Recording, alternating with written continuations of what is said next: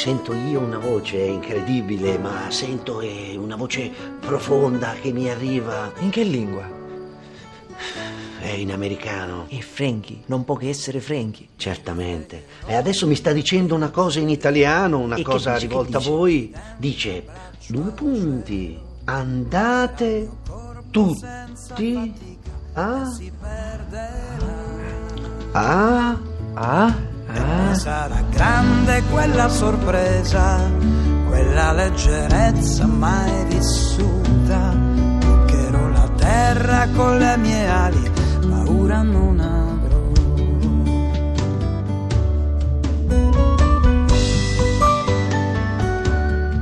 Pippo Pollina è nato a Palermo e vive a Zurigo. Già animatore degli Agricantus dal 1979 al 1985, come cantautore solista può vantare un canzoniere di circa 200 brani.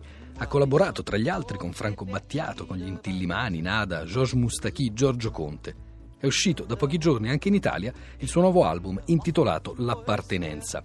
Pollina, nel disco appena uscito c'è una canzone dedicata alla sua terra d'adozione, Elvezia. Poi ce n'è una in dialetto siciliano che invece torna alle sue radici, Ti voglio bene. E poi c'è un duetto italo-tedesco con il cantautore Werner Schmidbauer che si intitola Risveglio. Ecco, il plurilinguismo come espressione di un cittadino del mondo? Senz'altro, rispecchia in maniera fedele ciò che sono diventato negli anni. Questa presenza di diverse lingue nelle canzoni è testimonianza del fatto che ho aperto la mia musica a eh, varie culture, a vari paesi, a varie collaborazioni con eh, artisti di disparata, diciamo, eh, lingua madre. E questo fa sì che nelle canzoni ci siano spesso degli inserti eh, linguistici in altri idiomi e quindi eh, che favorisca anche con grande piacere diciamo, la collaborazione con cantautori di altri paesi, insomma, eh, sono sempre stato eh, aperto a questo tipo di, insomma, di, di- di lavori, di intersezioni. D'altronde la sua carriera solista è cominciata con un disco in lingua ladina o romancia, Inu Passaran, un disco pubblicato alla fine degli anni Ottanta. Che ricordo ha, Pollina, di quell'esperienza e di quella lingua?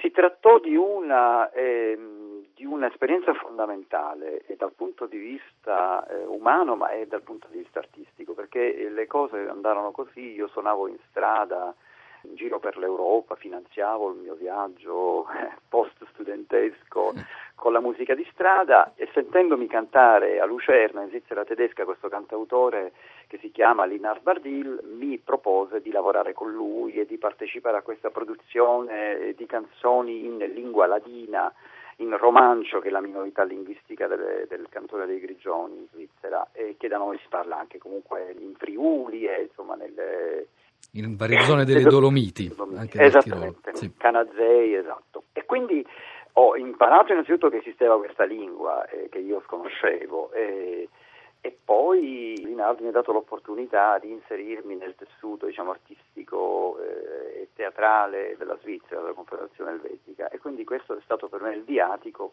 eh, per iniziare un tipo di percorso cantautorale e in centro Europa, è cosa che insomma, probabilmente non avrebbe avuto luogo se non, non ci fossero stati questi incontri spesso fortuiti. E poi, dopo un po', i suoi dischi hanno cominciato a essere pubblicati e distribuiti, meglio anche in Italia. Nel 1999 lei ha pubblicato un album che si intitolava Rosso Cuore, in cui tutti i brani riprendevano il titolo da un classico della letteratura mondiale. Finnegan's Wake, Cent'anni di solitudine, La ricerca del tempo perduto, I ragazzi della Via Palla, Il vecchio e il mare e così via.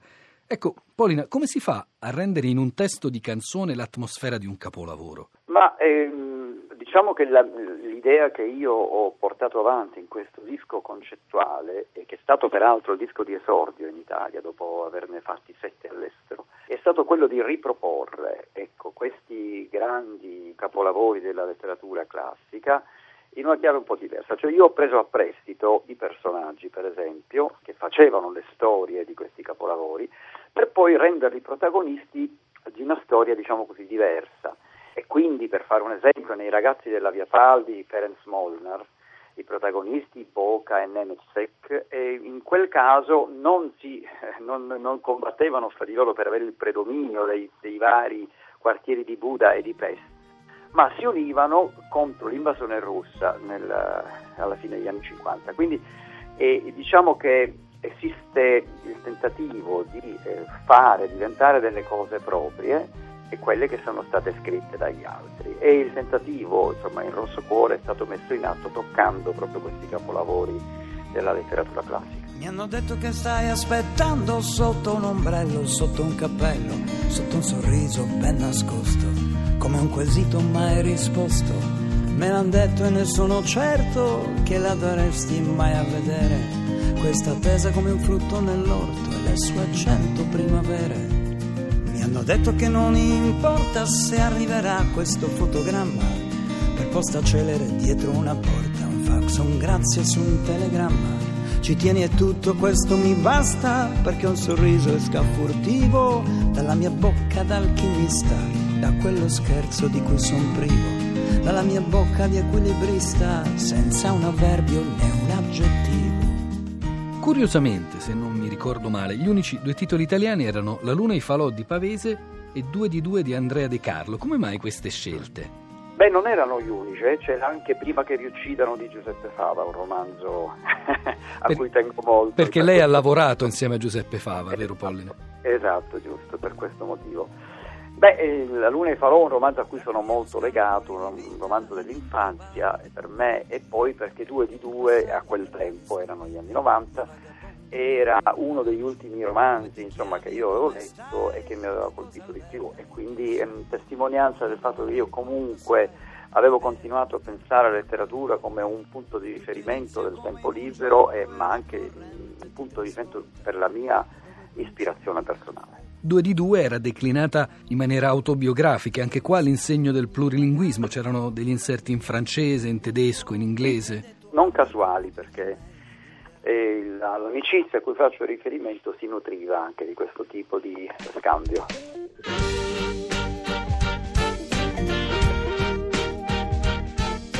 Il nesso tra letteratura e canzone, d'altra parte, è tipico del cantautorato classico. Pollina vengono in mente Guccini, Vecchioni e De André. In effetti, nel suo ultimo album c'è un brano, Cantautori, che comincia Siamo tutti orfani di Lucio e di Fabrizio. Siamo tutti orfani di Lucio e di Fabrizio, non perché difetti a noi l'arguzia nel coraggio, ma è solo una questione. Lucio sarà Battisti e Fabrizio immagino proprio De André. E diciamo di sì. eh, Anche Dalla, certo, così. anche Dalla. Anche Dalla, Dalla arriva dopo. E, mh, questa canzone è una canzone omaggio alla, alla, diciamo, alla cultura cantautorale classica che ha in sostanza eh, toccato e, forgiato ciascuno di noi, ha deciso in un secondo momento, generazioni dopo, di fare la stessa cosa, cioè di scrivere canzoni. Non ci sono trucchi amici, non c'è scampo per chi vuol dormire tranquilla in armonia. Un esamino di coscienza, una scelta di campo per buona pace del mercato e così sia. un omaggio doveroso insomma, a tutte queste, tutte questi artisti che ci hanno consegnato un canzoniere di magnifica bellezza e nello stesso tempo ci hanno ispirato. E, quelli della mia generazione, insomma, eh, nati agli inizi degli anni 60, abbiamo, abbiamo potuto abbeverarci a questa fonte meravigliosa. A proposito di lingua, sempre in questa canzone lei canta anche Siamo tutti reduci di una guerra mai vinta, fatta con le rime, le metafore e gli avverbi. E poi dopo un po', qui non si giochicchia col politichese, la canzone è un lusso, una cena fuori al mese.